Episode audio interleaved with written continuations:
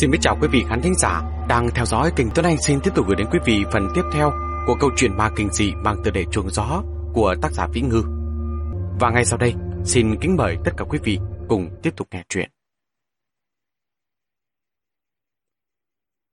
Lại nói lúc bây giờ, trong lúc giảng co, phía sau truyền đến giọng nói của Nhạc Phong. Ban tử, cậu tránh ra đi. Trần Dị Bàn không nhúc nhích được, theo trực giác cảm thấy mình chỉ còn một chút nữa là nhớ ra rồi. Ôi, Nhạc Phong, cô ấy không phải là... Cái đó, cái đó...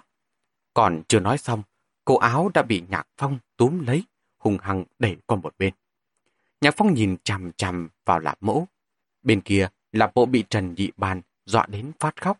Đang cúi đầu, đẩy mu bàn tay lào lào nước mắt. Lau một hồi mới ngẩng đầu lên nhìn Nhạc Phong. Trong khoảnh khắc, ánh mắt chạm nhau. Nhạc Phong đột nhiên đứng không vững. Đường đường, đường đường sao? Là bộ vươn người lên nhìn anh trọng trọng. Một lúc sau, đoán chừng là cảm thấy người này dễ bắt nạt hơn so với Trần Nhị Bàn. Hùng dữ nhấn mạnh một câu. Xe của tôi. Nhạc Phong vô thức mà nói. Ừ, ừ, xe của em. Làm bộ ngẩn người, không nghĩ đến người này lại dễ bắt nạt như vậy.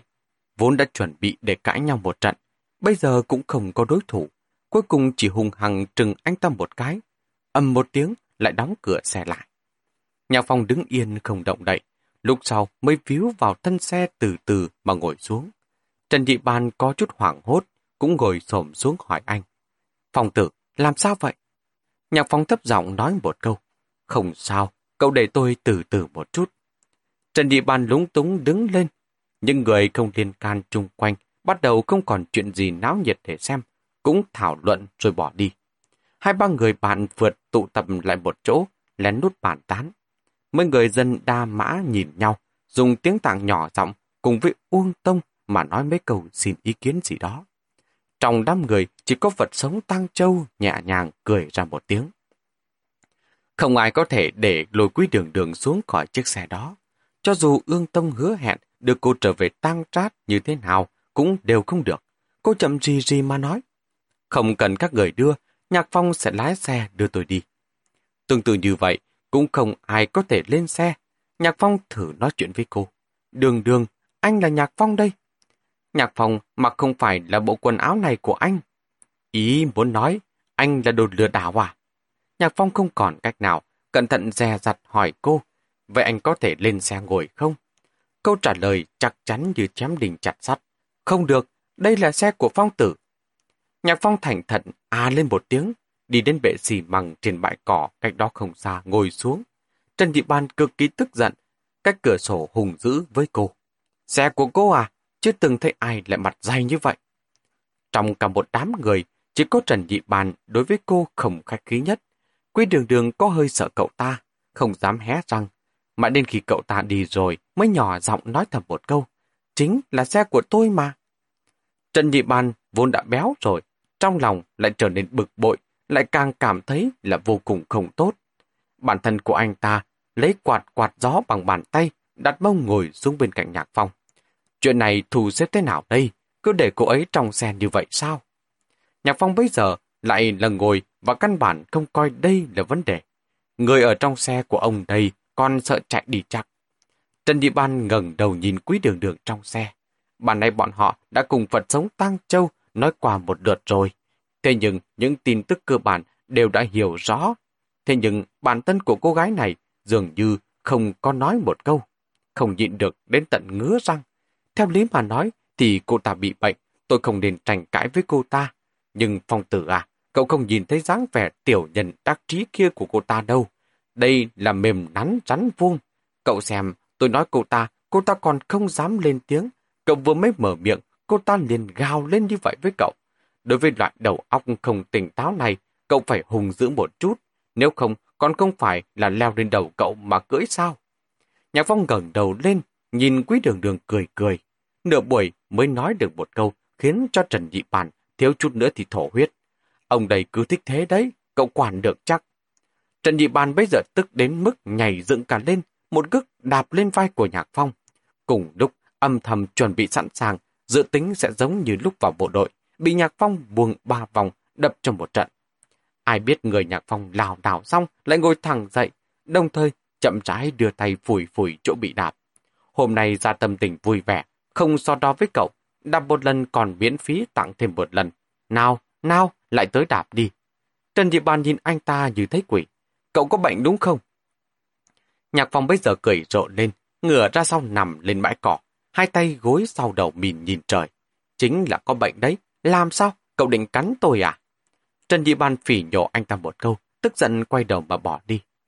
Bầu trời sông sư tuyển thực là xanh, một chút tạp chất cũng không có. Nhạc phòng híp mắt nhìn lên trên trời, không biết có phải là do bị ánh nắng chiếu vào hay không. Khoe mắt chua chua, có chút chua chát. Nhưng trong lòng lại tràn đầy cảm giác vững chắc. Có người đi tới, và áo cà sa màu đỏ, đi giày tăng bằng bông. Bây giờ, nhạc phòng bỗng nhiên phản ứng kịp. Đây là Phật sống tang châu, vội vàng chống tay đứng dậy. Phật sống ở trước mặt vẫn không dám lỗ mãng. Phật sống tăng châu chắp hai tay trước ngực, hành lễ nói với anh mà hỏi. Có phải đã sớm quen biết là bố rồi không? Nhạc Phong cảm thấy không nên che giấu, cũng không muốn che giấu, chỉ đáp vâng một tiếng. Ta nghe nói mấy hôm trước là bố gọi điện thoại cho ai đó, là gọi cho cậu có phải không? Dạ vâng ạ. Phật sống Tăng Châu gật đầu, tự như tất cả đều nằm trong dữ liệu, ngừng một chút lại hỏi. Hiện tại là bố như vậy, cậu không lo lắm sao? Nhạc Phong không hiểu, lo lắng cái gì? Cô ấy không nhớ ra cậu, giống như một đứa trẻ chưa từng trải qua chuyện gì. Từ lúc gặp quý đường đường đến bây giờ, Nhạc Phong gần như không nghĩ đến để vấn đề này. Cũng không cảm thấy đây là vấn đề.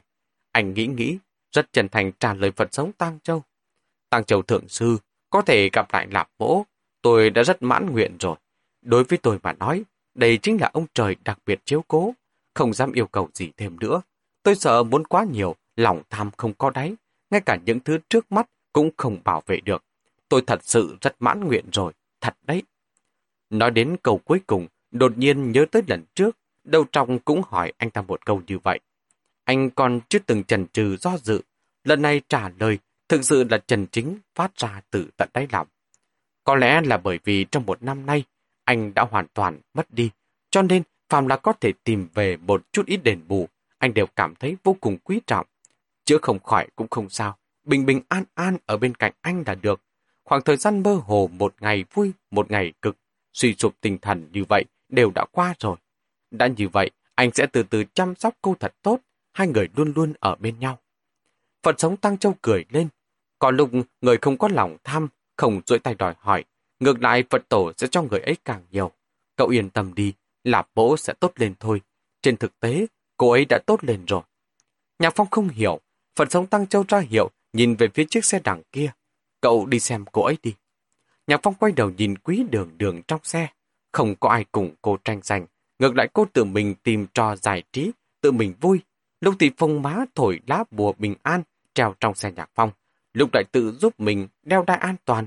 Còn có một lần lùi ra chiếc khăn giấy, lau qua lau lại trên cửa kính xe. Phật sống Tăng Châu mấy giờ lại nói. Từ khi ta quen biết là bộ đến nay, cô ấy có lúc khóc, phần lớn là thời gian đều cư xử như vậy, không có biểu cảm gì. Một người bình thường không nên như vậy. Một người bình thường thì nên có tất tình lục dục, sẽ khóc, sẽ cười, sẽ tức giận. Trái tim cô ấy không mở ra, giác quan cũng không mở ra. Người đa mã hào sảng, hiền lành, chất phác nhiệt tình. Cô ấy sống trong đó, từ trước đến nay lại không bị ảnh hưởng. Phong cảnh tạng Bắc đẹp như vậy, cô ấy cũng không hề nhìn thấy. Một năm này, cô ấy ở tạng Bắc cũng không khác gì với cô ấy ở những nơi hẻo lánh khác. Cô ấy sống trong thế giới của chính mình. Các giác quan của cô ấy che giấu rất nhiều điều tích cực và tốt đẹp. Chỉ tiếp nhận ưu tư cùng hồi ức của bản thân, đem đau khổ phóng đại lên vô hạn. Cơ thể con người cần phải hấp thu rất nhiều dinh dưỡng. Nhìn thấy, không nhìn thấy, vật chất tinh thần cần hấp thu cái tốt. Muốn hấp thu cái xấu, phải dạy bảo sửa chữa. Lạp mẫu cung cấp dinh dưỡng cho bản thân quá đơn nhất. Rất là tiêu hào sinh lực, cho nên thân thể mới không tốt, tinh thần cũng ngày càng xa sút Đã kích tình linh xảy ra, khiến cho cô ấy hoàn toàn rối loạn. Vạn vật trên thế gian đều bởi vì bên trong có cân bằng mà ôn hòa dài lâu. Núi không cân bằng sẽ đổ, biển không cân bằng sẽ xảy ra tai nạn. Dưới chân chúng ta, trong lòng trái đất không cân bằng sẽ có động đất. Con người cũng giống như vậy, bao gồm lạp mỗ cũng bao gồm cả cậu. Nhạc Phong vẫn luôn lặng lặng lắng nghe. Nghe thấy Phật sống Tăng Châu bỗng nhiên nhắc đến mình, bật giác sừng sốt. Ta nhìn thấy phản ứng của cậu khi gặp Lạp Mỗ. Lạp Mỗ đối với cậu nhất định rất quan trọng. Qua một thời gian dài như vậy, người quan trọng không ở bên cạnh. Cuộc sống của cậu như thế nào? Tình yêu mất cân bằng, lớp lớp móc nối nhau. Tất nhiên ảnh hưởng đến các phương diện khác trong cuộc sống. Tình bạn, tình thân, cho dù là như xưa, trong mắt của cậu cũng sẽ thay đổi màu sắc. Cảm thấy đau khổ mọi nơi. Lúc ta ngồi bên trên xe của cậu, cũng không cảm nhận quá mức khác thường. Có lẽ là cậu trẻ giấu cũng rất tốt, ứng phó thỏa đáng, trong lòng lại vô cùng mất cân bằng. Nhưng hai người đều đã tốt lên rồi đấy. Đây là lần đầu tiên ta nhìn thấy là bộ tức giận đến không phân rõ phải trái như vậy. Cô ấy đã biết tức giận rồi, có lẽ tiếp theo sẽ biết nên làm sao mà cười. Các loại hứng thú từng cái một trở lại, giác quan cũng sẽ dần dần bực mở ra. Nhìn về nhau, Phật tổ sẽ phù hộ cho hai người. Phật sống Tăng Châu đưa tay trái tới, Nhạc Phong bỗng hiểu ra là Phật sống Tăng Châu muốn chạm đỉnh đầu của mình, vô tức quỷ xuống. Cậu có nguyện vọng gì không? Nhạc Phong khép hai mắt lại, khẽ trả lời. Quỳ lại thượng sư, tôi hy vọng cùng đường đường trong tân tương lai. Bây giờ, trường trường cửu cửu, giống như trước đây, ồn ào cãi nhau, cứ như vậy trải qua một đời. Phật sống Tăng Châu cười lớn, cử sĩ Hán Địa, bình thường cầu nguyện đều hy vọng cử án tề mi, tương kính như tân. Rất ít nghe nói ồn ào cãi nhau. Nhưng cuối cùng có tranh cãi ẩm ý, đứng giữa cân bằng. Ai sẽ vì một người không liên quan mà tranh cãi? Chẳng qua nguyện vì một chữ yêu mà thôi. Tra tẩy đất lạc. Phật sống Tăng Châu dẫn Ương Tông cùng với người tạng đà mã quay về phòng bệnh trước. Nhạc Phong đứng lên, bây giờ chậm rãi đi đến cạnh xe. Quy đường đường khóe mắt liếc thấy lại có người đang đến gần, vô cùng khẩn trương, vội vàng đưa tay giữ lấy cửa xe, không cho mở ra. Nhạc Phong đứng trước cửa sổ xe, đang mở nhìn cô. Ngừng dây lát, lại không nhịn được mà duỗi tay vuốt tóc cô. Quý đường đường không hiểu ra làm sao, nhất thời không biết là giữ cửa xe quan trọng hay đẩy tay anh ta quan trọng hơn. Lòng bàn tay của Nhạc Phong từ từ chạm vào gò má mềm mại của cô, nhất thời xúc động, cúi đầu hôn lên môi của cô. Mặt quý đường đường thoáng cái trừng lớn. Buổi tối bởi vì Phật sống Tăng Châu muốn khởi hành vào ngày mai, nên Nhạc Phong cùng bọn họ ăn uống qua loa trong phòng bệnh. Trần Địa Bàn vốn là muốn đi chơi với đám bạn phượt kia, tạm thời thay đổi chủ ý, sống chết đòi ở lại. Nó là muốn tăng thêm trình độ, ở bên cạnh cảm nhận sự hôn đúc của Phật sống Tăng Châu. Mấy người ngồi quanh chiếc bàn nhỏ, Ương Tông ngồi cạnh giường chăm sóc quý đường đường. Cô xé một ít bánh bao đưa vào miệng, vẻ mặt cao có buồn bã. Phần sống Tăng Châu cười cười, nói với Nhạc Phong, cậu xem, Lạp mỗ bây giờ biết buồn rồi cơ đấy. Ương Tông cũng hỏi cô, Lạp mỗ, cô làm sao thế? Quý đường đường chỉ vào nhạc Phong hỏi cậu, tôi thích anh ta không? Đề tài thích này, đối với một tiểu lạt ma nhỏ tuổi như Ương Tông mà nói, dường như có chút không thích hợp. Ương Tông hơi ngượng ngùng nói, cái này phải hỏi chính bản thân cô. Cô còn không biết, tôi làm sao mà biết được? Quy đường đường than thở một hơi rồi nói, anh ta ở chỗ đó hôn tôi. Ương Tông đáng thương, khuôn mặt đỏ bừng như đít khỉ. Nhạc Phong đang ăn cơm, thình đình nghe cô nói như vậy, nghĩ đến Phật sống Tăng Châu ngồi phía đối diện, hận không thể chùi xuống dưới đất. Chỉ có Trần Nhị Bàn vui vẻ đến nỗi đau của người khác, bưng một hộp cơm lên cười trộm không ngừng. Quý đường đường giạt rào mong chờ nhìn Ương Tông, đợi câu nói chuyện. Ương Tông không còn cách nào khác, ham ham hồ hồ à một tiếng. Quý đường đường cực kỳ buồn rầu, làm sao đây, Nhạc Phong sẽ đánh chết tôi mất. Nhạc Phong long lòng tức giận, thầm nói ông đây nào có ghê như vậy. Trên địa Bàn bên cạnh thật sự là không nhịn được nữa, phụt một tiếng đầy miệng cơm đều phun hết ra ngoài. Trước khi đi ngủ, Ương Tông theo thường lệ niệm kinh độ mẫu cho quý đường đường.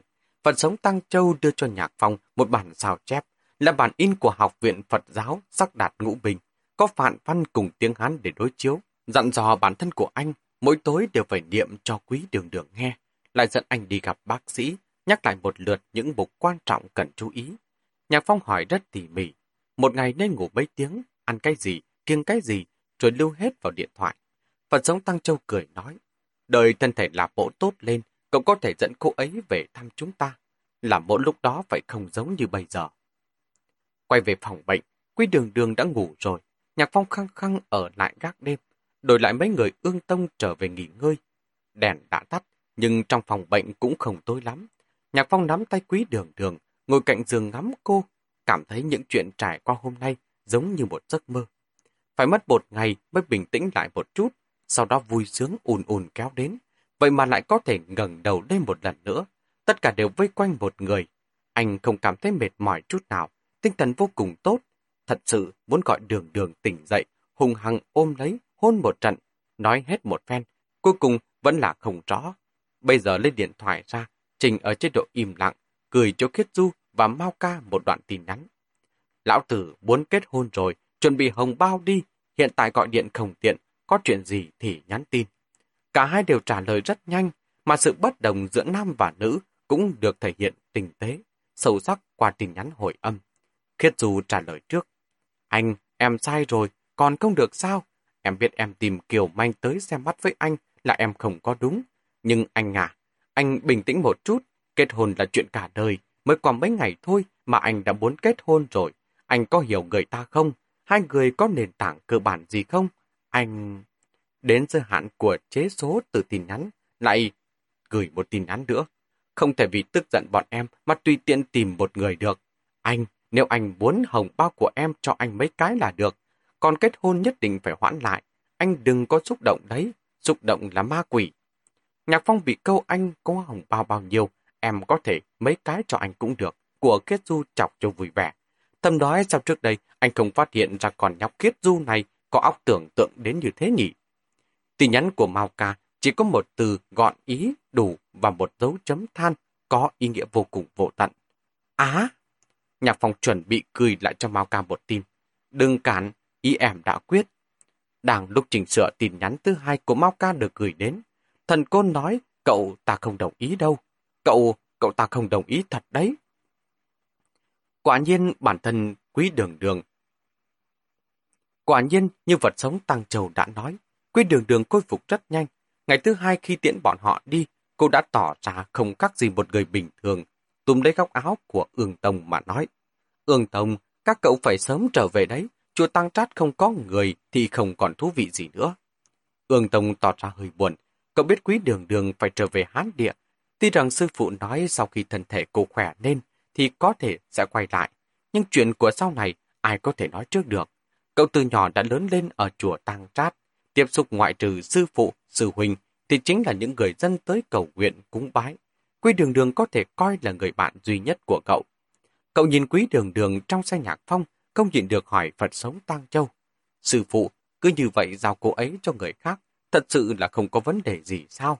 Lạp mỗ là bạn của chúng ta. Tăng Châu nói, bạn cô ấy đã tới tìm cô ấy, Lạp mỗ cũng đến lúc phải đi rồi. Ương Tông không nhịn được cãi lại một câu, nhưng là bộ không biết anh ta. Phật sống Tăng Châu cười lên, rồi tay chỉ đường phố bên ngoài bệnh viện. Còn nhìn thấy gì? Lúc này đang là buổi sáng, trên đường phố, người đi kẻ đến. Ương Tông mở mắt hai mắt nhìn ra nửa ngày, do sự đáp một câu, rất nhiều người. Nhiều người như vậy, tại sao Lạp Mỗ chỉ đi theo cậu ta thôi? Ương Tông, nhiều khi không nên bị bịt tai bịt mắt, bây giờ che đậy như vậy, phải nhìn thấu nội tâm, lắng nghe âm thanh phát ra từ trái tim. Chủ tâm Lạp Mỗ đã nhận ra cậu ấy rồi, chúng ta không cần phải lo lắng về cô ấy nữa. Nhạc Phong quyết định đi tuyến Đại Bắc, một là để trông nom mấy người Trần Nhị Bàn, hai là phong cảnh tuyến Bắc, đích thực là rất độc đáo. Anh muốn để quý đường đường thả lỏng tâm tình, dựa theo lời Phật sống Tăng Châu đã nói. Các giác quan từng cái được mở ra. Thứ ba, cũng là bởi vì đa mã nằm trên tuyến Đại Bắc. Anh muốn đi xem nơi mà đường đường đã sống bấy lâu nay. Nhưng anh rất nhanh chóng kéo dài khoảng cách với bọn Trần Nhị Bàn. Nguyên nhân là vì anh rất hay dừng xe. Quy đường đường thường xuyên chỉ tay ra ngoài cửa sổ, ô một tiếng, vừa ô xong lại liền dừng xe lại. Bên kia là mấy bó cỏ khô mà xếp đống. Trên cổ có một vòng tròn màu đỏ lớn, chính là chó ngào Tây Tạng. Chụp hình những con chó bò rác bởi trên lưng phủ đầy lông trắng. Cô đều vô cùng hiếu kỳ. Nhạc phong dắt cô lại gần xem kết quả. Trần Nhị Bàn trong lòng tràn ngập sự khó hiểu. Đợi ở đằng trước. Có lần không nhịn được, lái xe quay đầu lại tìm. Tìm đến nơi thì thiếu chút nữa hộc máu. Phòng tử, một đường này đều là như vậy đấy. Có cái gì đáng xem đâu. Hơn nữa trong một năm nay, không phải là cô ta luôn sống ở đây sao? Không phải mỗi ngày đều nhìn chán rồi à? Nhạc Phong không thèm để ý đến cậu ta, ngồi xuống bãi cỏ đợi quý đường đường. Coi Trần Nhị Bàn giống như không khí. Sau khi quý đường đường xem đủ rồi, đi tới kéo Nhạc Phong. Nhạc Phong nhanh chóng đứng lên, đi thôi. Quý đường đường cười khanh khách nói với Trần Thị Bản một câu. Tôi thích anh ta. Trần Thị Bản tức giận. Tại sao? Anh ta ngoan ngoãn và nghe lời. Trần Thị Bản hùng dữ nói. Vậy nếu tôi ngoan ngoãn và nghe lời, thì có phải cô cũng thích tôi không? Không thích. Vì sao? Quý đường đường nghiêng đầu, nghĩ nửa ngày, nói một câu vô cùng tổn thương lòng tự tôn của Trần Thị Bản. Anh béo quá. Nhạc Phong ở bên cạnh ôm bụng cười ngặt ngẽo. Trần Thị Ban lệ rơi đầy mặt. Ông đây không đi cùng các người nữa. Xe của Trần Thị Ban nhả khói phóng đi, sau đó cũng không đợi Nhạc Phong nữa. Chỉ là cứ cách một đoạn thời gian lại nhắn tin báo vị trí. Dù sao căn cứ vào tần suất dừng xe của Nhạc Phong, khoảng cách giữa hai bên sẽ càng ngày càng lớn. Trong lần báo tin cuối cùng, Trần Nhị Ban đã hoàn toàn không trông chờ gì vào anh nữa. Gửi cho anh một tin nhắn nói. Hai người cứ từ từ mà nói chuyện yêu đương đi. Chúng tôi phải đi nhất thố tái thố đây. Trong tiếng Tạng, hồ được gọi là thố. Ví dụ như ba hồ thiêng lớn ở Tây Tạng là thố Nam Sto, thố Yamdok và thố Manasorava. Tiếng Đại Bắc bởi có nhiều thố mà nổi tiếng, cho nên du lịch trên tuyến Đại Bắc thường được gọi là nhất thố tái thố mà hồ Si Linh nằm ở gần cuối tuyến Đại Bắc, thậm chí còn được một số người cho là đẹp hơn so với hồ Thiêng. Nhưng người dân địa phương ở đây lại tuân theo tư tưởng không tuyên dương, không mở rộng. Một khi mở rộng, mấy người Hán các anh lại kéo đến à? Quá nhiều khách du lịch à? Ai nha, không muốn không muốn. Không thể lần đầu tiên nhật thố tái thố cũng chẳng ảnh hưởng đến vận may của nhạc phong và quý đường đường. Đi đi xe đến hồ Quế Trà Rác, hai người nhìn thấy lửa hoàng Tây Tạng. Vẫn là quý đường đường phát hiện ra trước. Cô không ồ mà thay thế bằng một từ oa đầy kinh ngạc. Xe nhạc phong vừa dừng lại, cô đã vội vã hạ cửa kính xe xuống ngay. Cả nửa người đều chui ra bên ngoài. Nhạc phong ôm lấy cô từ phía sau. Đường đường, ngồi xuống, đừng có để bị ngã đấy. Quy đường đường rất không tình nguyện ngồi xuống, có phần gấp gáp, nhưng xe lại không thể lái tới quá gần. Một khi nghe tới tiếng động cơ xe, lửa hoang Tây Tạng sẽ sợ hãi mà chạy đi. Nhạc Phong từ ghế sau lùi ra một cái ống nhòm, sau khi điều chỉnh xong liền đưa cho cô. Cầm lấy xem đi. Quy đường đường vùi đến quên trời quên đất, hai mắt dán vào cái ống nhòm, nhìn không chợp mắt. Qua hoàng hôn, bầu trời hơi tối lại, mồ hôi cuối cùng là hồ muối cha rác, dường như lại bị bao phủ bởi một làn sương mờ nhạt. Xa xa ngoài mặt hồ, những con lửa hoang Tây Tạng chạy bằng bằng qua đất vàng, đẹp giống như một bức tranh. Không lâu sau, mấy con lửa hoang Tây Tạng cũng chạy mất tầm mất tích. Bầu trời bắt đầu lay động, dưới những hạt mưa bụi nhỏ li ti. Trong tầm mắt chỉ còn lại sắc xanh lam của hồ muối mà thôi, và cả những tinh thể muối trắng như tuyết chất đống bên cạnh. Quy đường đường tựa như chán nản thở dài một hơi. Nhạc phong ôm cô từ phía sau, hồn lên má cô. Đi không? Không đi. Không đi thì không đi. Nhạc phong cứ như vậy lặng lặng ở bên cạnh cô. Nơi này vẫn còn cách thị trấn một đoạn xa. Xung quanh yên tĩnh, thỉnh thoảng có con vịt vàng đột nhiên ngoi lên mặt hồ. Lúc sau trời bắt đầu tối dần, những ngôi sao vươn lên từ chung quanh hồ bối, chi chít dày đặc. Có một số gần bên cạnh hồ, có một số lại như rơi vào trong hồ vậy. Thời tiết ở tạng khu và ban đêm nhiệt độ sẽ giảm đi rất nhiều. Nhạc Phong kéo cửa kính xe lên một chút, lấy khăn quàng của mình quấn quanh hơn nửa khuôn mặt của cô, lại nắm lấy tay cô, giúp cô sưởi ấm. Cũng không biết qua bao lâu, Quy đường đường vùi mặt vào ngực của anh, mơ hồ nói một câu, buồn ngủ. Đi không? Không đi. Nhạc phong đóng cửa xe lại, điều chỉnh điều hòa đến mức lớn nhất, tắt đèn xe đi. Lúc không có ánh sáng, buổi đêm trở nên vô cùng tối. Các ngôi sao lại đặc biệt chói. Có đôi khi, vệt sáng chợt lóe trên giữa không trung. Viên sao bằng lưu lại một cái đuôi thật dài trên đường đi của nó. Nhạc phong từ ghế sau lưu ra một tấm thảm bọc lấy cô ấy. Đường đường, ngoan, ngủ đi. Quy đường đường nhắc nhở anh, anh còn chưa niệm kinh độ mậu tán cho tôi nghe. Nhạc phong thầm bắn bản thân mình sở xuất, nhanh chóng bật đèn dán trần ở trên xe lên. Từ trong ngăn tủ trước lấy ra một quyển sách mà Phật sống tăng Châu đã đưa, vốn cho là chiếu theo dịch âm tiếng Hán niệm là được. Ai mà biết bên trong dùng chữ lạ, dịch âm lại không theo quy luật gì cả. Mở đầu chính là ôm quỳ lại thánh độ mẫu tôn quý, quỳ lại tốc dũng cứu độ mẫu. Nhạc phong được một từ lại ngừng một lúc, căn bản là không biết câu ngắt như thế nào. Khó khăn học như vậy, cảm thấy trong phim truyền hình hòa thượng niệm kinh cứ y y a a, lắc đầu quầy nguẩy, như vậy là xong rồi. Giờ đến lượt mình đọc, mới niệm được một nửa, mồ hôi đã tuôn trào ao ao. Ban đầu quý đường đường còn trứng mắt, cẩn thận lắng nghe một chút, sau đó là không nhịn được mà cười. Cô đã nghe quen rồi, đổi lại là người ngoài nghe, cảm thấy là niệm không được thuận cho lắm. Nhưng cô biết chỗ nào niệm không đúng điệu, cho nên là dựa vào trong lòng Nhạc Phong cười ngặt nghẽo. Nhạc Phong, anh niệm nghe không hay bằng ương tông rồi. Nhạc Phong đang định nói lại cô một câu, anh có phải người chuyên đi niệm kinh Phật đâu. Đột nhiên phản ứng trở lại, tim đập nhanh đến mức như muốn bắn ra ngoài. Đường đường, em vừa gọi anh là gì? Quý đường đường cũng nhìn anh, hai mắt vô cùng trong trẻo. Nhạc Phong, anh không phải gọi là Nhạc Phong à? Hay anh ngay cả tên của mình cũng đều không nhớ? Viên mắt của Nhạc Phong nóng bừng, muốn nói cái gì đó lại nói không ra lời. Cuối cùng đôi môi mấp máy một chút, khẽ nói, Ừ, anh niệm nghe không hay bằng ương tông. Quý đường đường nói, hãy để tôi niệm cho anh nghe. Cô duỗi tay tắt đèn rắn trần đi. Nhạc Phong ôm cô nhẹ giọng hỏi, không cần đèn sao? Không cần, tôi đều nhớ hết cả rồi. Nhạc Phong ngoài ý muốn, em có thể thuộc hết được sao? Phật sống Tăng Châu muốn tôi nhớ. Ông ấy nói lúc buồn, thường ca tụng độ mẫu, sẽ được Đức Phật bản phước phù hộ, có thể giải thoát khỏi các loại tai nạn sợ hãi. Cô con lại dựa vào lòng Nhạc Phong, thay đổi một tư thế thoải mái, tập trung suy nghĩ một lát, nhẹ giọng bắt đầu ngâm nga. Quy đường đường nghe quen điểm quen, tiếng gầm nga khe khẽ, cứ như vậy phát ra, vô cùng lưu loát và trôi chảy. Chú tùng Phật giáo, vốn có sức mạnh làm yên lòng người. Trong đêm đèn tĩnh mịch, thanh âm thầm thì lượn lờ vấn vít, dường như muốn truyền đến nơi xa vô tận nào đó, nhưng lại luôn vương vấn bên tai. Nhạc Phong nhẹ nhàng ôm lấy cô, bỗng nhiên thấy hoảng hốt. Anh nghĩ đến người bố bị chết cháy, trở mặt thành thù với mẹ. Miêu miêu, Kiết du, chị nhạn tử, cửu điều, Mao ca, tưởng dung. Những người này luôn thay phiên nhau ra ra vào vào trong sinh bệnh, hoặc là khiến cho anh cảm thấy việc đời thất thường, hoặc là khiến cho anh cảm nhận được ấm áp an ủi. Anh đã từng cố gắng giữ lấy một số người, đến cuối cùng lại càng lúc càng xa cách, thậm chí trở mặt thành thù. Có một số người vào thời điểm đó chẳng qua chỉ là như vậy, lại có thể bình bình đạm đạm cùng anh đi qua năm tháng tuổi trẻ. Đến ngày hôm nay vẫn là bạn tốt, có một số người vốn cho là ngày mai có thể gặp lại, trong nháy mắt lại biến thành vĩnh biệt.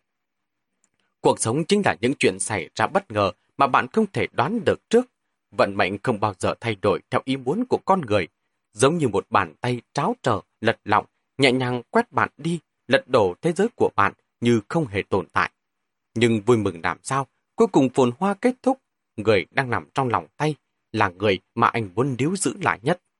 Một giọt nước mắt nóng bỏng rơi trên mặt quý đường đường, thoáng ngẩn người, nhẹ nhàng đưa tay chạm lên mặt Nhạc Phong, khẽ hỏi anh, anh khóc à Nhạc Phong? Nhạc Phong nhẹ nhàng nắm lấy tay cô, đường đường, cảm ơn em. Cảm ơn tôi cái gì chứ? Cảm ơn em đã đi ca nại, để anh gặp được em. Cảm ơn em đã thích anh, luôn luôn thích anh. Cảm ơn em đã gọi cuộc điện thoại này để anh biết em còn sống. Cảm ơn em còn sống. Nhạc Phong nghẹn ngào không nói nên lời. Quý đường đường cái hiểu cái không, cô nhẹ giọng nói. Nhạc Phong, anh đừng có buồn, tôi sẽ luôn ở bên cạnh anh. Nhạc Phong gật đầu nhẹ nhàng hôn lên mí mắt cô. Được rồi. Anh vẫn còn một câu chưa nói xong. Anh muốn nói với cô. Cảm ơn em đã cho anh một mái nhà. Từ thuở thiếu niên bước ra khỏi gia đình tàn vỡ đó, anh cũng không có một thêm một ngôi nhà nào nữa. Đã từng cố gắng và thử qua, nhưng là số mệnh, cơ duyên không có hợp, cuối cùng đều hóa thành bong bóng mưa. Nhưng lần này, anh cảm thấy không giống như vậy. Từ lớp kính chắn gió nhìn ra bên ngoài, những ngôi sao mơ hồ lấp lánh khắp bầu trời, tựa như một ngọn, lại như một ngọn đèn trở về nhà. Nơi này, an tâm tức là nhà. Nơi nào an tâm là nhà yên vui. Buổi chiều ngày thứ ba, cuối cùng cũng đến Đà Mã. Quý đường đường dần dần hồi phục, trong đời lẽ cử chỉ đã không khác gì một người bình thường. Nhưng bức tranh chắp vá vẫn thiếu một mảnh ghép cuối cùng, cũng là mảnh ghép quan trọng nhất. Cô không nhớ thịnh gia, tần gia, cũng không nhớ những chuyện bi thảm nhất, đau khổ nhất đã trải qua trong một đời. Có lẽ tiềm thức của con người trời sinh đã có cơ chế tự bảo vệ, nó sẽ tự động che đi những ký ức đau khổ đó.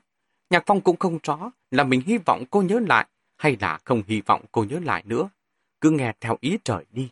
Ông trời sắp đặt như vậy, tự nhiên có lý của nó. Đà mã vô cùng nhỏ, chỉ có khoảng 10 tỉnh lều đỉnh đỉnh, nằm lộn xộn dưới chân núi, không nhìn thấy bò rác đâu cả, bởi vì một ngày trước đó mới rơi một trận tuyết lớn, bên ngoài quá lạnh, nên đều bị dắt vào trong lều. Ngược lại chỉ có chó ngao Tây Tạng bị hai ba đứa trẻ trai trai đuổi chạy vòng vòng quanh đều nỉ. Mấy đứa trẻ to tiếng ồn ào, Quy đường đường nghe được, nói với Nhạc Phong là bọn chúng nhìn thấy dấu vết của cáo trắng ở trên tuyết, muốn dẫn cho Ngào Tây Tạng đuổi theo.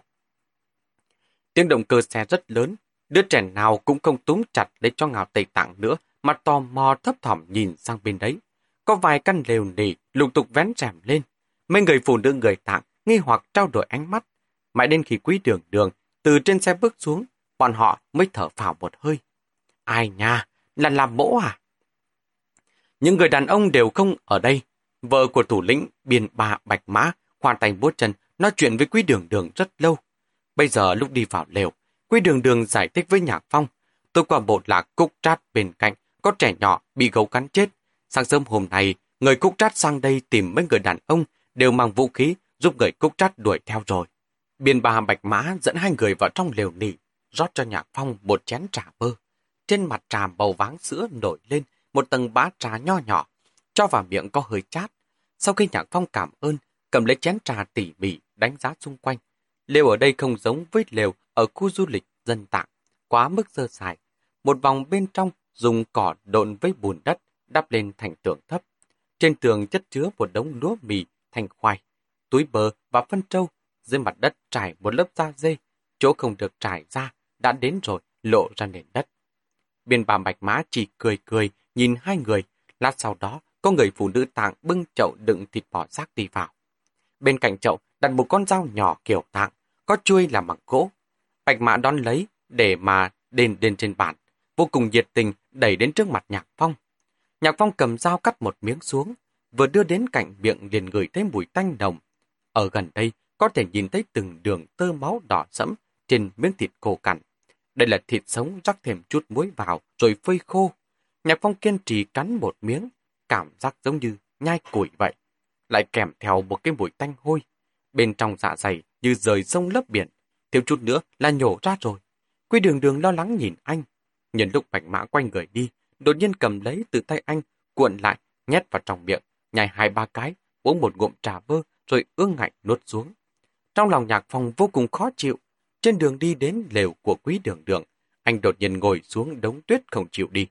Quy đường đường cúi người kéo anh, dưới đất không lạnh sao? Nhạc phong nắm lấy tay cô, cứng rắn kéo cô ngồi xuống. Đường đường, em đã trải qua loại cuộc sống như thế này sao? Quy đường đường cảm thấy khó hiểu. Mọi người đều như thế mà. Trước đây em không phải như vậy.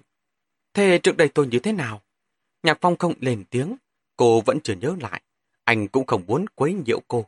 Bây giờ trạng thái của cô nhìn có vẻ cân bằng, nhưng lại chịu không đổi, nghĩ nhiều cùng với đắn đo lỡ như khiến cô trở nên nhạy cảm, nghĩ đến một số chuyện làm cho suy nghĩ hỗn loạn, lại có những rắc rối không cần thiết. Nhưng Nhạc Phong vẫn rất khó chịu, loại khó chịu này từ khi đến Đa Mã đã bắt đầu rồi đấy. Cuộc sống của quý đường đường còn đơn giản hơn rất nhiều so với tưởng tượng của anh.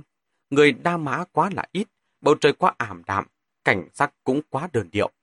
Trước đây cô kén ăn như vậy, cái này không ăn, cái kia cũng không ăn bây giờ lại giúp anh ăn thứ đồ khó nuốt đó. Còn cảm thấy đây là lẽ dĩ nhiên nữa chứ. Đường đường, con gái nên yếu ớt một chút mới tốt. Quy đường đường kỳ quá nhìn anh, không hiểu anh tại sao lại đưa ra yêu cầu không đầu không cuối như vậy. Nhạc Phong cũng không hiểu bản thân của mình nữa. Cô đang dần dần hồi phục rồi. Đường đường quen thuộc cũng đang dần dần trở lại. Làm sao mà ngược lại, nhìn lại ngày càng khó chịu thế này. Tỉ mỉ nghĩ lại một lần, anh vậy mà phát hiện ra mình thích cô lúc mới trí nhí hơn.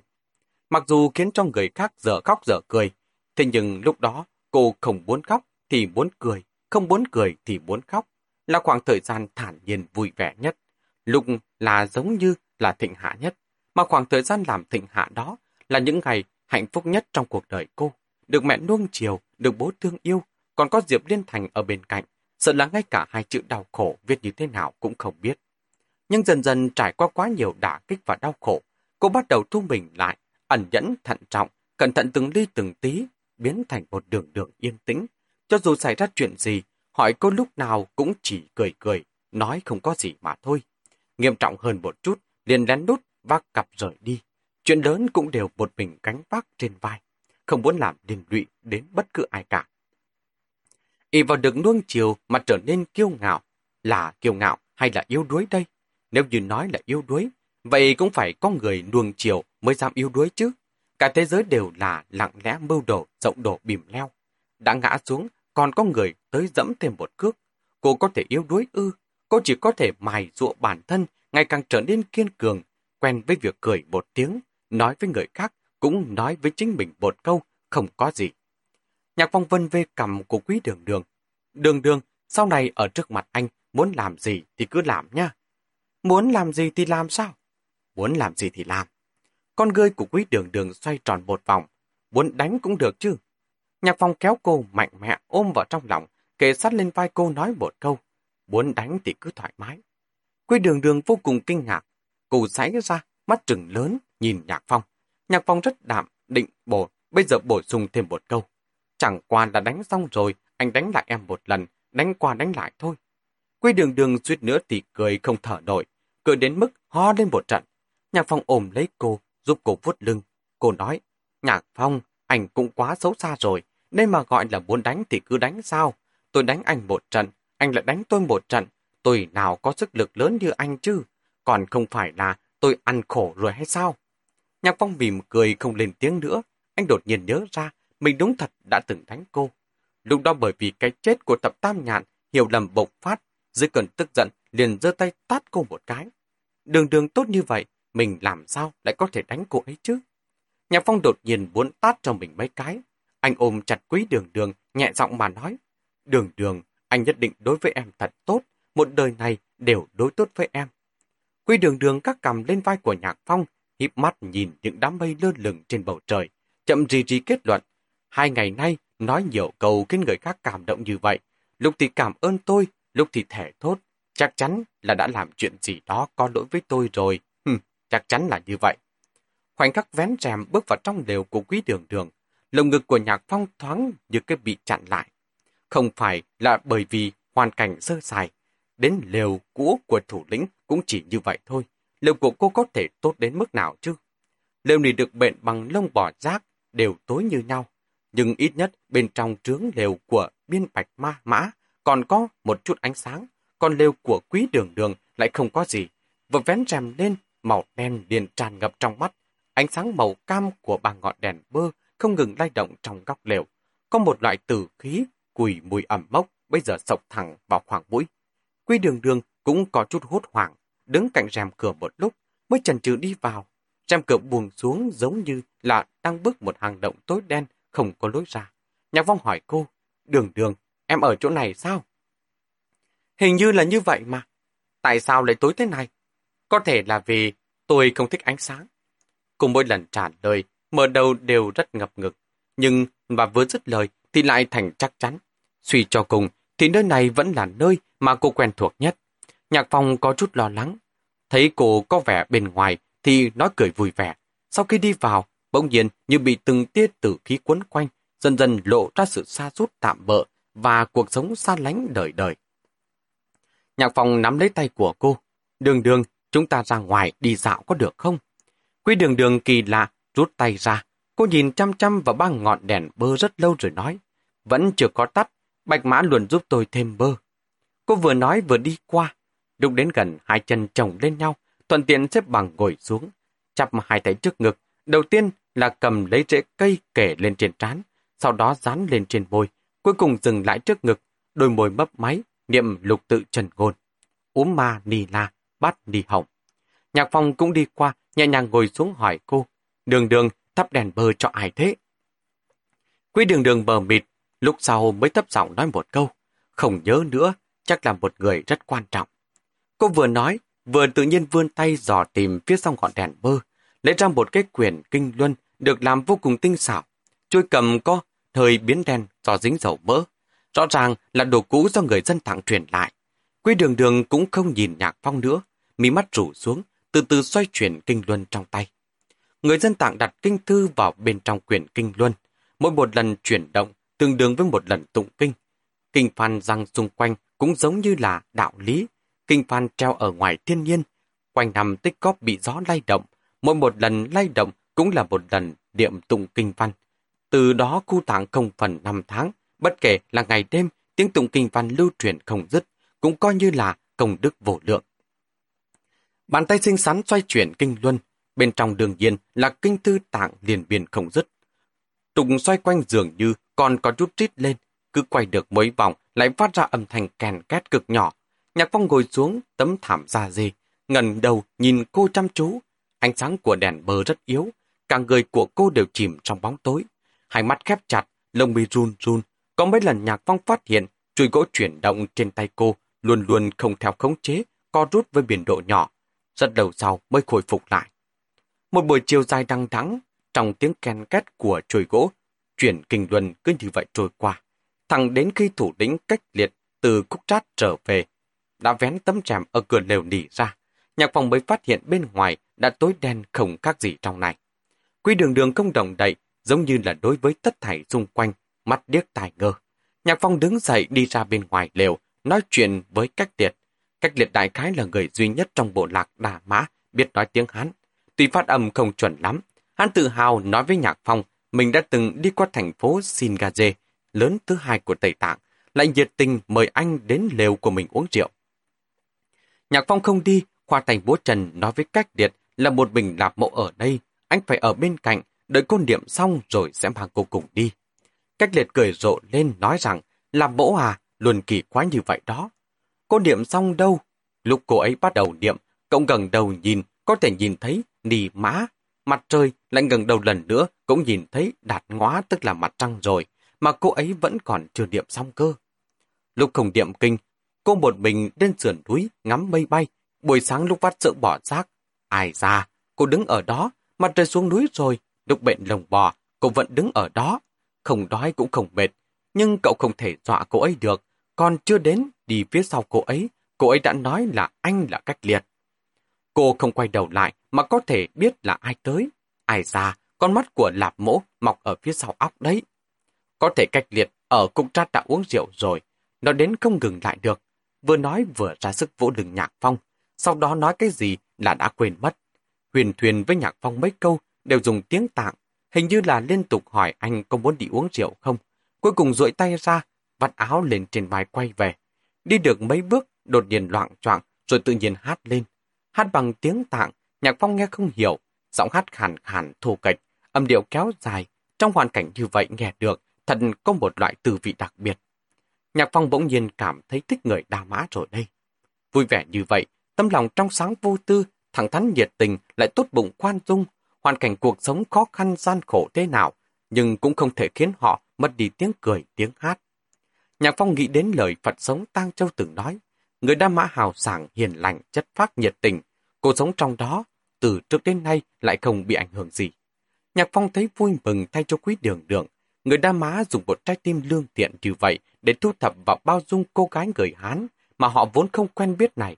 Bọn họ không cô lập cô, khó hiểu về sự cô độc và lạnh lùng của cô, thậm chí sợ hãi, một số năng lực không thể lý giải trên người cô, nhưng vẫn tiếp tục nhận cô, quan tâm cô, và lúc anh chưa kịp đến, cố gắng hết khả năng chăm sóc cho cô. Có lúc ở đời hoàng vắng tận cùng của thế giới, bỏ đi những thứ phồn hoa, hư ảo che đậy hai con mắt, trái lại có thể gặt hái được tình yêu thuần phát nhất. Một năm ở Tạng Bắc với quý đường đường mà nói, không chỉ là một lần tu hành, là tu thân, cũng là tu tâm, từ từ tìm về sự tịch mịch đã mất từ rất lâu trước đây, còn có cả như trong lời Phật sống Tăng Châu nói nữa, đó là sự cân bằng. Buổi tối, Nhạc Phong cùng quý đường đường ngủ trong lều nỉ. Cách liệt, cầm thêm hai cái chăn tới để Nhạc Phong trải xuống đất. Đến đêm, gió ở tặng bắc thổi nên ao ao, tiếng gió giống như tiếng gào thét bị mắc tiếng ở trong cổ họng. Một khắc sau là có thể kéo tung đỉnh liều nỉ. Nhạc Phong sợ quý đường đường lạnh, ngủ một lúc thấy không yên lòng, lại trồm dậy bò đến cạnh giường chỉnh chăn giúp cô. Khi góc chăn bị xê dịch, cô đột nhiên mở mắt. Nhạc Phong cười cười vuốt vuốt tóc cô, lại cúi đầu hôn lên bí mắt cô mà nói, ngoan nào, ngủ đi. Quý đường đường hơi hốt hoảng kẽ hỏi một câu, anh có đó không? Nhạc Phong chỉ chỉ tấm chăn trải trên mặt đất. Anh ở đây, đường đường, anh ở ngay bên cạnh. Em chỉ cần duỗi tay ra là có thể nắm lấy tay em. Bố trí cho cô ổn thỏa rồi, Nhạc Phong mới yên tâm đi ngủ ánh sáng của ba ngọn đèn bơ lay động trong góc lều. Nhạc Phong hằn học, trằn trọc rất lâu mới có chút buồn ngủ. Nhưng lại ngủ không được sâu, mới thấy đủ loại sắc loại. Có một lần hoang đường nhất, anh vậy mà lại mơ thấy Quý Đường Đường và Diệp Liên Thành. Hai người đều chỉ khoảng 4 năm tuổi, ngồi cạnh nhau cầm một cái xẻng nhỏ đảo cát xây lâu đài. Quý Đường Đường nói với Diệp Liên Thành, em là công chúa, em bị yêu quái bắt đi rồi, anh mau tới cứu em đi. Anh lại nhìn thấy chính mình, cũng chỉ là khoảng 4 năm tuổi, ngồi bên cạnh hâm mộ nhìn hai người, sau đó tội nghiệp nói, Đường Đường, em cũng chơi với anh một lúc đi mà. Quý Đường Đường hùng dữ, dơ sảng lên uy hiếp anh, có đi không? Còn không đi, tôi đánh anh đấy. Nói xong, liền đâm sảng lên chân của anh. Đau như kim châm bối sát, nhạc phong mồ hôi nhễ nhại tỉnh lại. Cái chân từng bị đánh gãy chuột rút, thế như cả ngay cả xương tủy cũng có rút lại. Anh vẫn xem nhẹ tạng bắc này rồi, mà đất nơi đây không phải là dung nham nóng chảy cuồn cuộn, mà là tuyết vực cao hàn tích tụ qua nhiều năm. Cho dù cách hai lớp thảm lông dê, khí lạnh vẫn dễ dàng xuyên qua, giống như con rắn độc thò đầu ra, hùng hăng mà cắn anh một cái. Nhạc Phong cắn răng chống tay từ từ ngồi dậy, duỗi hai tay đem cái chân kia đập sát vào người. Từ xương bánh chè trở xuống đã tê cứng, lạnh lẽo đến không còn cảm giác, gần như không giống như bộ dạng trên cơ thể của anh nữa. Nhạc Phong kéo quần áo đặt bên cạnh, quấn hai lớp lên chân, lại cách lớp quần áo xoa bóp mấy cái. Cảm giác vẫn không tốt hơn chút nào. Nhớ ra, hành lý trong xe có túi giữ nhiệt. Trước tiên, nghĩ đến việc đi ra lấy. Nhưng Trần không đứng lên được, lại sợ làm ồn đến quý đường đường, đành phải cong người duỗi hai cánh tay, ôm lấy cẳng chân, muốn vượt nhiệt độ trong ngực để mà chân có thể ấm hơn một chút. Nín hơi miễn cưỡng ngồi được một lúc, cảm giác đau đớn không còn dữ dội như trước nữa, cơ thể hơi dịch chuyển. Đúng lúc này muốn nằm trở lại, tầm mắt nhìn đến, đột nhiên sững người. Không biết từ lúc nào, Quy Đường Đường đã ngồi dậy, cứ như vậy nhìn anh. Đường Đường, anh làm em tỉnh à? Anh, mẹ, còn có A Thành. Đầu tiên Nhạc Phong còn chưa phản ứng kịp, chừng 5 giây sau, trong đầu đột nhiên đổ tung. Cuối cùng cô vẫn nhớ lại rồi. Nhạc Phong không biết nên nói cái gì. Đường Đường. Nhạc Phong, em đã gọi anh rất nhiều cuộc điện thoại. Quy Đường Đường chỉ nói một câu xong, không thể nói tiếp được nữa. Cô có chút hốt hoảng, nước mắt bất giác chảy ra. Nhạc Phong duỗi tay đưa cô. Đường Đường, em qua đây. Quy Đường Đường đưa tay qua, Nhạc Phong nắm lấy, tay của cô lạnh ngắt, cánh tay run run. Anh vẫn lo, lo lắng thời khắc này sẽ xảy đến, nhưng nó đã thật sự đến rồi. Nhạc Phong ngược lại trở nên bình tĩnh. Anh trả hiệu cho quý đường đường cúi xuống. Lục quý đường đường khom người, tay của Nhạc Phong vòng quanh eo của cô, ôm cô từ trên giường xuống, nhẹ giọng mà nói. Đường đường, nếu như muốn khóc, thì cứ thoải mái khóc một lần đi. Quý đường đường không nói gì cả, nước mắt của cô không kìm được, nhưng từ đầu đến cuối đều không phát hiện ra tiếng gì. Nhạc Phong siết chặt lấy cô, lại kéo chăn quấn quanh người của cô, khóc ra mới tốt, tích tụ lâu như vậy, cô cần một lần phát tiết hết những cuồng loạn trong lòng. Đường đường, muốn khóc thì cứ khóc lớn lên, sẽ không ai cười em đâu. Quy đường đường khóc không ra tiếng, cô có thể nói chuyện, cũng có nước mắt, duy trì có khóc là không phát ra thanh âm. Sau khi đột nhiên tỉnh táo lại, đại não trong nháy mắt tiếp nhận vô số thông tin, cảm xúc thay đổi rất nhanh, đủ loại vấn đề liên tục kéo đến. Hiện thực xen lẫn ảo tưởng, sợ hãi là mơ hay không phải mơ. Lúc cô mở miệng, vốn vốn hỏi, Nhạc Phong, em đã gọi cho anh rất nhiều lần, tại sao luôn không có ai nghe máy? Nhưng trong khoảnh khắc mở miệng, cô đột nhiên cảm thấy những chuyện này không còn quan trọng nữa. Nhạc Phong, anh trở về rồi, trở về là tốt lắm rồi.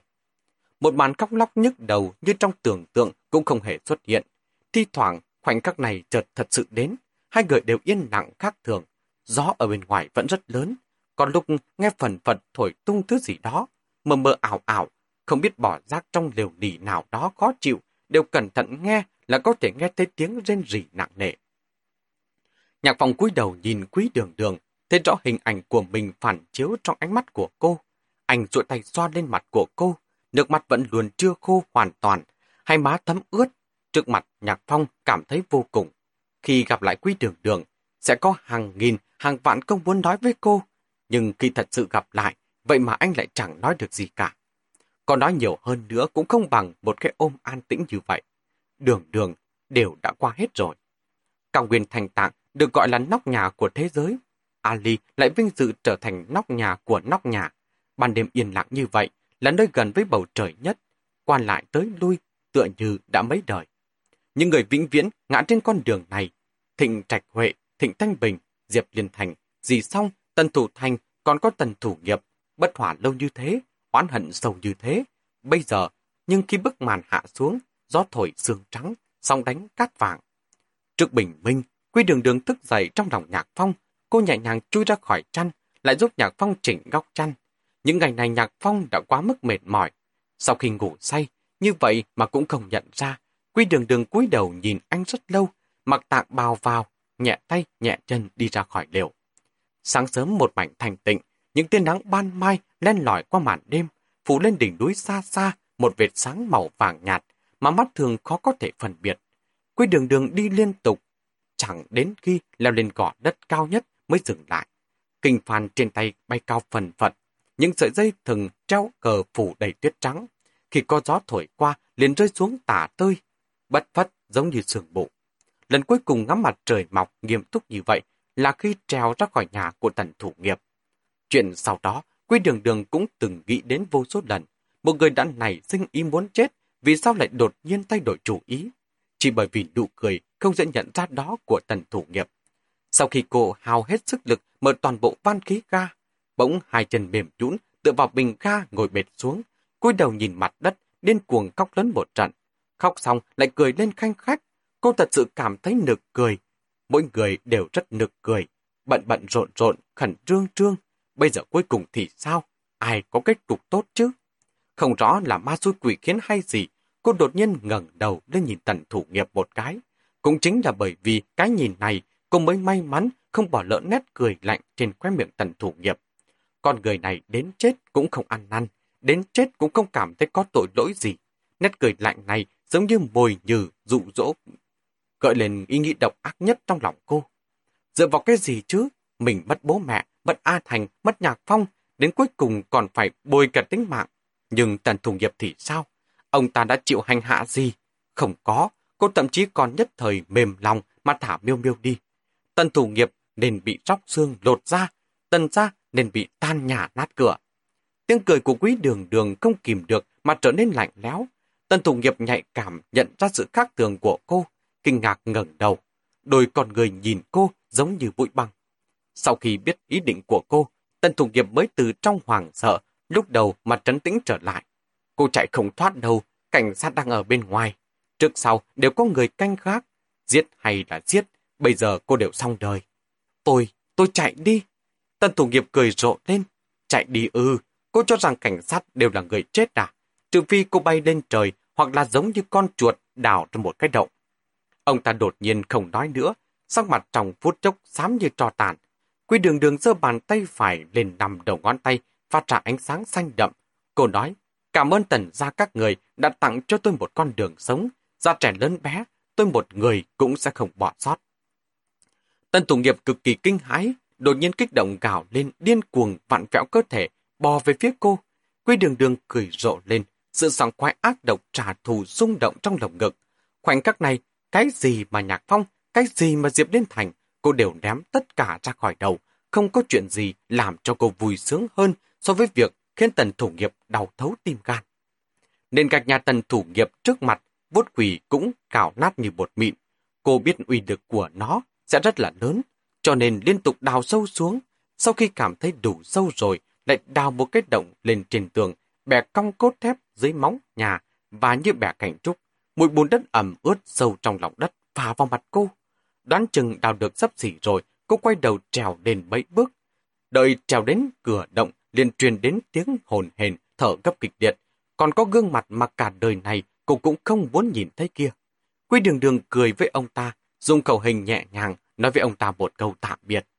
Dùng sức mạnh cuối cùng cũng vốt quỷ, bắn chiếc bật lửa vừa mới đánh lửa kia ra. Ngọn lửa sạt qua gương mặt của tần thủ nghiệp, phản chiếu ánh sáng tối đen trong mắt ông ta. Cô thấy ông ta kinh hoàng ngẩng đầu, tầm mắt nhìn theo chiếc bật lửa bị vuốt quỷ bắn lên cao. Mọi thứ giống như thước phim quay chậm, kèm theo sau đó là một tiếng nổ cực lớn. Sóng khí nóng rực lao vào trong động, đột ngột tối tăm cùng với trăn trở phủ lên đầu quy đường đường, gần như là ngất đi ngay lập tức. Khi tỉnh lại, tôi đến mức không nhìn thấy năm ngón tay. vụ nổ mạnh đã tạo thành một cái hố sâu trên mặt đất, mà sóng khí mạnh mẽ lại lấp kín cửa động lại. Quy đường đường lặng lặng nằm xuống, cô cảm thấy kỳ lạ. Ở dưới này không có không khí, tại sao cô không chết? Một giây sau cô liền hiểu rõ, sau chuyện đồn hoàng, cô đã có thể hít thở bình thường ở dưới đất. Sắp xếp của ông trời thật là khéo léo. Vốt quỷ của tần gia và dị năng đổi lấy tính mạng gần như bị mất đi của cô. Vào thời khắc cuối cùng, liên thủ đẩy cô đến ánh sáng của cuộc sống. Nhưng có thể làm được gì đây? Lần trước có nhạc phong cứu cô ra ngoài, còn lần này, người đó đã bị chôn ở nơi sâu, trong đời tối hơn so với cô, vĩnh viễn không tỉnh lại. Nước mắt của quý đường đường từ từ chảy xuống, khi bình tĩnh trở lại, cô vậy mà có thể nghe thấy tiếng người truyền đến từ trên mặt đất. Bên trên nhất định có rất nhiều người, là cảnh sát ư, có giống như trên tivi đeo găng tay trắng, bận rộn kéo hàng rào canh các hiện trường phạm tội không? Cô mải mê suy nghĩ, lại mơ hồ ngủ tiếp đi. Lần nữa tỉnh dậy là do bị khói. Khi con người đói đến mức váng cả đầu, bây giờ sẽ chỉ còn lại phản ứng bản năng cơ bản nhất. Cô dùng vuốt quỷ thêm một lần nữa. Dù sao thì bản thân của cô cũng không thể gặm đất cho đỡ đói được. Cô muốn ăn. Cô đào rất lâu rất lâu, đào đến khi gặp phải rễ cây mọc thành chùm đâm sâu dưới lòng đất. Cô nhớ là xung quanh tiểu khu có một hàng cây xanh. Như vậy rất là thích hợp. So ra thì vẫn kín đáo hơn, đột nhiên ló đầu ra giữa đường lớn. Tình huống thực tế còn tốt hơn một chút so với cô tưởng tượng. Đúng thực là ở hàng cây xanh, nhưng xa hơn, cách tiểu khu đó gần một con phố. Sắc trời ẩn ẩn tối, trên đường không có người, cô khó khăn treo ra khỏi động, lại kéo mấy nắm đất bên cạnh, lấp cửa động lại. Vụt vụt mái tóc dài tán loạn, vùi bùn đất trên người, mờ mịt đi sang phía bên kia đường. Đến gần, dần dần có tiếng người, hóa ra đây là con phố mua bán, rất nhiều gánh hàng rong lục tục bày sạp hàng từ sớm. Quý đường đường đứng đợi trước một chiếc xe đầy bánh đang binh. Chu Sam là một người đàn ông trung niên, khoảng 50 tuổi, vừa bày hàng vừa nói với cô, khai trường đảm ăn, đây là lần sớm nhất trong tháng này. Quý đường đường không lên tiếng, bánh giang bình đừng xếp chồng cắt ra rồi nhét vào trong túi giấy dầu. Mùi dầu dây ngây ngất, nhưng rất thơm ngon. Cô cầm lấy rồi ngồi xuống bậc thềm cạnh đường, cắn từng miếng từng miếng bột. Cắn một cái lại nhai rất lâu, nước mắt xuôi theo cỏ má trơn nhẵn, chảy vào trong miệng. Khoảnh khắc ngẩng đầu lên, cô đột nhiên nhìn thấy mặt trời mọc. Trên nóc nhà phía xa xa, dần lộ ra một nóc màu vỏ quýt. Lúc nhỏ làm bài tập làm văn, cô đã viết, ông mặt trời lộ ra nửa gương mặt, mỉm cười hiền từ với em.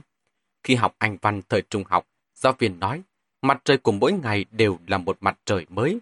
Tomorrow is another day. Bất cứ khi nào cũng phải tràn đầy hy vọng vào ngày mai. Rồi cô hồi sinh rồi cô phải ư. Tần gia theo dõi sát sao, tịnh gia xa xôi mịt mờ. Bất hỏa giết hại, liên lụy đến người thân, phát nổ cùng tần gia, toàn bộ đều biến thành trò bụi. Bọn họ tưởng rằng cô đã chết, mà cô lại lặng lẽ sống lại ở đây, bắt đầu cuộc sống của người bình thường. Đây không phải là chuyện mà cô đã mơ ước bấy lâu nay hay sao? Nhưng còn sự hy sinh của cô thì sao? Cô mất đi nhiều như vậy, những người mà cô yêu thương là cái giá phải trả ư. Quá hoang đường, cô có thể từ chối không? Chỉ cần đổi lấy bình an của họ. Lúc trước ở tần gia, cô từng độc ác nói, một người cũng không bỏ qua. Nhưng bây giờ trong lòng bỗng nhiên nguội lạnh. Chiếc bánh giàn bình còn chưa ăn xong, cô nắm chặt lấy cái túi giấy dầu, không kìm được mà bật khóc ngay trên phố. Có một cô bé đứng bên cạnh tò mò nhìn cô, sau đó đột nhiên chỉ vào cô rồi kêu lên, mẹ ơi, chị gái này đang khóc. Quý đường đường ngẩng đầu lên, mẹ của cô bé hơi luống cuống, cái của mắng con gái mình. Con gái không được nói lung tung. Cô bé có chút oan ức, bàn tay mập mạp ngậm trong miệng, lùi ra sau lưng, nắm chặt ống quần của mẹ mình. Quý đường đường cười với cô bé một cái, lạo đảo đứng dậy, đi ra ngoài. Cô đi lang thang dọc theo con đường, ra khỏi trung tâm thành phố, đi qua vùng ngoại ô không có người sinh sống, đi đến con đường nhựa ra khỏi thành phố. Phía sau có một chiếc xe tải chở hàng nặng nề. Quý đường đường dừng bước, vô thức giơ tay lên vẫy. Chiếc xe đi lên phía trước cô khoảng 10 mét thì dừng lại. Tài xế thò đầu ra, nói bằng giọng tứ xuyên. Em gái định đi đâu đây? Đây là xe chở hàng đường dài đến Tân Cương. Quy đường đường dẫm lên bàn đạp chân, trồm trồm người chui vào trong buồng lái. Lấy hết số tiền trong người ra. Mấy tờ mệnh giá lớn, còn lại đều là tiền hào. Cô đem tiền đẩy hết trước mặt tài xế mà nói. Tôi cũng đi. Tài xế cảm thấy cô rất kỳ lạ, còn muốn hỏi thêm cái gì đó. Cô đã cởi áo khoác đắp lên người mà nói. Bác tài xế lái xe từ từ, tôi muốn ngủ một lúc. Xe chở hàng đi rất chậm, dọc đường liên tục dừng lại ở các trạm dừng, cứ giữa hàng rồi lại thêm hàng. Tài xế là một người quê mùa, mỗi lần nhìn đơn ký nhận đều vò đầu bứt tai. Nhưng lúc như vậy, Quý đường đường sẽ đi đến giúp anh ta xem xét, tính toán số hàng hóa dỡ ra là bao nhiêu, còn thừa lại bao nhiêu. Tài xế vô cùng cảm kích, dần dần quen thuộc cũng bằng lòng giúp đỡ cô. Biết cô không có chứng minh thư, lúc gặp kiểm tra sẽ để cô trốn trong đống hàng hóa, hoặc là xuống xe trước, đi tắt đường nhỏ đến trạm phía trước đợi, sau đó đón cô khi xe đến.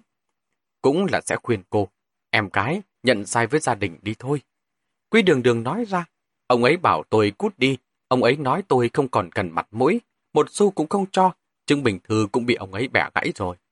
Cô đem câu chuyện của thập tam nhạn biến thành của mình, chủ động kể ra sẽ dễ dàng giành được sự tín nhiệm và đồng tình. Tài xế chạy đường dài, từng thấy qua không ít chuyện đời. Sau khi thổn tức một hồi, ngược lại càng lo lắng cho cô hơn. Em gái à, có một mình ở bên ngoài không phải là giải pháp tốt đâu. Tôi có bạn ở Tân Cương, đến đó là được rồi. Tài xế thở dài, cảm thấy cô cũng rất đáng thương, sau đó bèn tìm cơ hội trả lại tiền cho cô. Có một lần chạy xe lúc nửa đêm, hơn 3 giờ sáng dừng lại trước cửa một cửa hàng tiện lợi. Tài xế đi vào mua thuốc lá, lúc ra nhìn thấy quý đường đường đang ở trong bốt điện thoại gọi điện. Anh ta quay về buồng đái đợi. Lúc cô lên xe, tài xế hỏi cô, gọi điện về nhà sao? Quý đường đường có chút hốt hoảng, gọi cho bạn thôi. Nói cái gì? Bố mẹ cô có tìm cậu ta hỏi thăm về cô không? Quý đường đường không lên tiếng. Lúc xe khởi động, cô nhẹ giọng nói một câu. Không có ai nghe máy, chắc là ngủ cả rồi. Xe chạy thẳng đến Kaga. Quý đường đường lại ở đó mấy ngày, bắt một chiếc xe nội địa chở vật liệu xây dựng từ Ali đi đến Tây Tạng. Dọc đường tài xế luôn miệng nói với cô sự đáng sợ của phản ứng cao nguyên. Cực lạnh, khí hậu rất tệ, thiếu hụt vật tư, còn cả nhân khẩu thừa thớt. Quý đường đường chỉ lặng lặng lắng nghe. Đây không phải là nơi mà cô muốn tìm hay sao? Một đời yên tĩnh không ồn ào, không có nhiều người, cực khổ một chút cũng không tính là gì. Cơ thể chịu đau nhiều, trong lòng cũng sẽ cảm thấy dễ chịu hơn. Sẽ đi đến tang trát thì thả cô xuống, tài xế nói. Sẽ phải đi thẳng đến công trường phía sau, phía sau không có thôn trấn nào cả, cô cứ ở lại chỗ này đi. Tàng trát rất là nhỏ, nhưng vẫn có đường để xe đi qua đây. Cô cảm thấy nên tìm một nơi yên tĩnh hơn mới được. Cô hỏi thăm người dân địa phương, dân tạng nghe không hiểu tiếng Hán, chỉ có thể dẫn cô đến chùa Tàng Trát. Tiếp đó cô là một vị lạt ma trẻ tuổi, có khuôn mặt tròn tròn, gọi là Ương Tông. Câu nói đầu tiên của cô là hỏi, tôi nghe nói Tạng Bắc là khu không có người, quanh năm không có người ở, có phải là từ tăng Trát đi về phía Tây không? Ương Tông bị dọa nhảy dựng, lần đầu tiên cậu nhìn thấy có một cô gái muốn một mình đi đến khu không người. Cậu lại hỏi cô, cô là du khách à? Không phải, tôi muốn ở lại thôi. Ở lại, ở lại khu không người, như thế thì làm sao mà sống? Ương Tông mắt trợn tròn, dẫn cô đi gặp Phật sống Tàng Châu. Những chuyện đã qua, tự như rõ ràng ngay trước mặt. Mặt trời từ từ nhô lên, Quy đường đường ngồi xổm xuống, nhặt một cục đá đào bùn đất dưới chân, dây thừng treo cờ. phận sống Tăng Châu từng đến đa mã thăm cô mà hỏi cô, là bố liều quá tốt rồi, làm sao để không để ánh sáng chiếu vào? Cô nói, liều nỉ này quá dày, ánh sáng không chiếu vào được. Lạp mỗ nói, liều nỉ này cũng không như lòng của cô, lòng không mở ra, ánh sáng vĩnh viễn không chiếu vào được. Tôi quen rồi. phận sống Tăng Châu cười lên. Ông nói, tôi từng đến Thanh Hải và Tứ Xuyên du học, kết bạn với rất nhiều người Hán. Người Hán thường so sánh ánh sáng với hy vọng. Có ai lại quen với những tháng ngày không có hy vọng cơ chứ? Là mỗ, trong lòng của cô không có hy vọng sao? Không có. Thật sự không có sao? Không thể trở thành hiện thực. Đó chính là có rồi. Có, không có, không có, có. Đây là đang chơi chữ à? Hy vọng không thể trở thành hiện thực, cũng gọi là hy vọng ư. Cũng gọi là hy vọng, Phật tổ sẽ biết đấy. Nhưng Phật tổ sẽ không giúp tôi đạt được hy vọng. Làm sao cô biết là không? Cô cảm thấy chuyện không thực hiện được, Phật tổ chưa hẳn cũng như vậy đâu. Chúng ta đều là người phàm, Ngài mới là Phật tổ. Trước khi đi, Phật sống Tăng Châu dẫn quý đường đường đi chôn một túi cờ phòng mã dưới dây treo chân cờ. Lạp mỗ, cô phải tin là Phật tổ đều thu xếp cho mỗi người. Tôi không tin Phật, Phật tổ sẽ vẫn thu xếp cho tôi sao? Phật sống Tăng Châu lại cười. Sẽ chứ, những người đương thiện đều được Phật tổ sắp xếp. Làm mẫu, khi hy vọng thành hiện thực, quay lại chỗ này, tung cờ phong mã lên, cảm tạ Phật tổ đã bản phước. Vậy cả đời này, tôi cũng không cần dùng đến chỗ cờ phong mã này rồi. Phật sống Tăng Châu bỗng nhiên chớp mắt. Làm sao cô biết sẽ không chứ? Làm sao cô biết sẽ không chứ ư? Quý đường đường bỏ cục đá trong tay xuống, lôi ra một túi cờ phòng mã bị cột chặt lại, sập dày đầy màu sắc, in hình vẽ con ngựa mạnh mẽ cường tráng, mang tam bảo Phật giáo. Bốn góc là Guradua, rồng, hổ và sư tử tuyết. Khi gió nổi lên, quy đường đường lặng lẽ niệm lục tự trần ngôn, sau đó tung cờ phong mã lên, đón gió bay lên trời cao. Cờ phong mã rất mỏng, rất nhẹ, mượn sức gió, bay lượn ra bên ngoài, lại chậm rãi hạ xuống nửa sườn dốc tuyết trắng xóa. Trong thoáng chốc, điểm xuyến vô số hoa văn đầy màu sắc. Làm sao cô biết không chứ? Ra tẩy đức lạc. Quý đường đường trở về theo đường cũ, cô cúi đầu nhìn cờ phong mã trên mặt đất, cẩn thận không dẫm lên. Trong lúc vô tình ngẩng đầu, đột nhiên ngẩn người. Nhạc phong đứng cách cô hơn 10 mét, mỉm cười nhìn cô. Cũng không biết là đứng đó bao lâu rồi. Thấy cô không động đậy, nhạc phong bèn gọi cô. Đường đường, qua đây. Quả đó ư. Quy đường đường nhìn trên mặt đất, nơi đó chỉ có một hàng dấu chân, là dấu chân khi cô đi lên núi. Nhỏ nhỏ, lún sâu vào trong lớp tuyết. Cô đi chậm chậm theo hàng dấu chân tới chỗ nhạc phong. Chân dẫm lên lớp tuyết, phát ra tiếng sàn sạt. Cô giống như là đi cầu độc mộc, cẩn thận lại trao đảo. Lúc đến gần nhạc phong, nắm tay cô, giúp cô đứng vững. Quy đường đường cười khảnh khách. Nhạc phong niết cầm của cô. Có ngốc không cơ chứ? Nói xong, một chân từ từ quỳ xuống, sau đó ngẩng đầu nhìn cô. Đường đường, em có biết anh sắp làm cái gì không? Quy đường đường không lên tiếng, cô có chút luống cuống, bàn tay bị nhạc phong nắm lấy, vừa run vừa nóng, nhiệt độ từ từ lan đến gò má. Cô tránh né ánh mắt của nhạc phong, lúng túng thì thầm một câu. Nếu anh không nói, ai biết được anh muốn nói gì?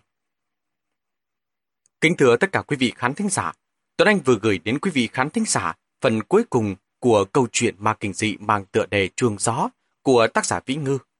Kính mong tất cả quý vị hãy tiếp tục theo dõi và ủng hộ kênh bằng cách đăng ký kênh và đừng quên để lại comment cảm xúc của tất cả quý vị sau khi nghe câu chuyện này. Còn bây giờ, Tuấn Anh xin kính chào tạm biệt và hẹn gặp lại tất cả quý vị ở những câu chuyện tiếp theo. Để ủng hộ kênh, quý vị có thể để lại bình luận cũng như chia sẻ hoặc có thể ủng hộ tài chính trực tiếp về các địa chỉ đã được ghi ở phần mô tả.